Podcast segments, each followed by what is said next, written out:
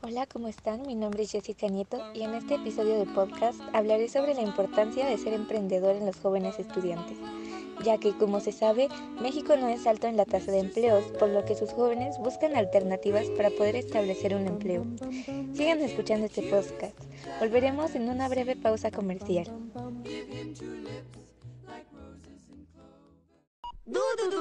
cortes comerciales.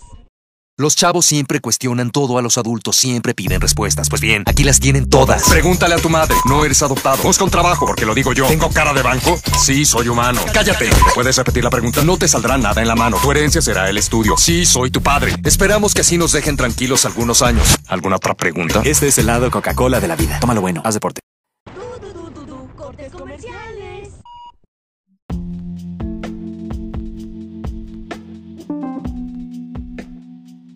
Bueno, empezando con que el emprendimiento joven hace referencia a la actitud y aptitud para llevar a cabo un proyecto a través de ideas y oportunidades afrontando sus distintas adversidades. El fomentar el emprendimiento en jóvenes es muy importante, ya que ayuda a promover su autonomía y superación en la vida. Los beneficios de esta práctica son múltiples.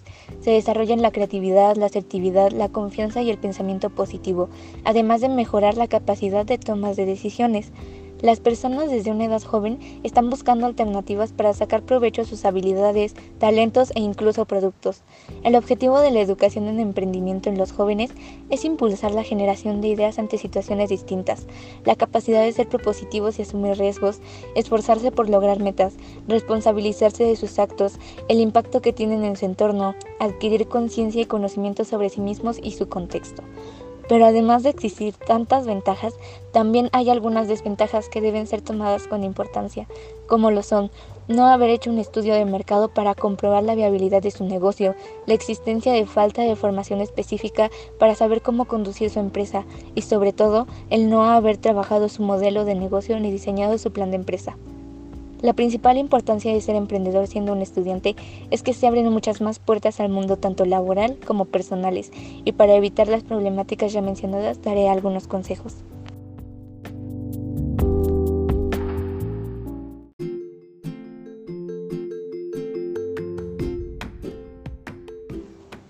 Contar con un entrenador. ¿Por qué?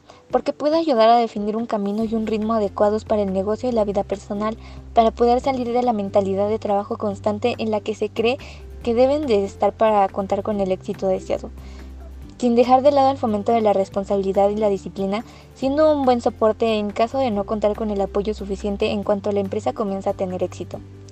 Investigar detalladamente la industria o medios en los que se va a enfocar el negocio, Recomiendo visitar a varios franquiciados existentes y observarlos durante un tiempo para comprender completamente su negocio.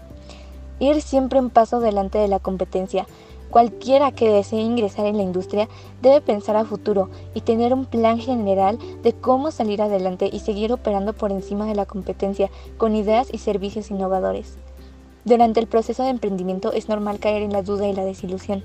Hay que evitar el compararse con otros. Lo que se puede hacer en ese caso es dejarse guiar por las personas de apoyo y llegar a lugares inesperados para que las ideas no dejen de fluir. El error más común es el de caer en el perfeccionismo.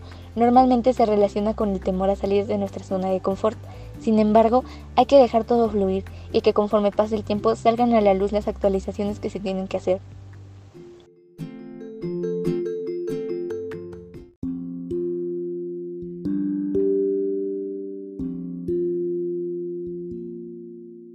Pase lo que pase, no hay que olvidarse de las cosas buenas que traerá todo este arduo esfuerzo.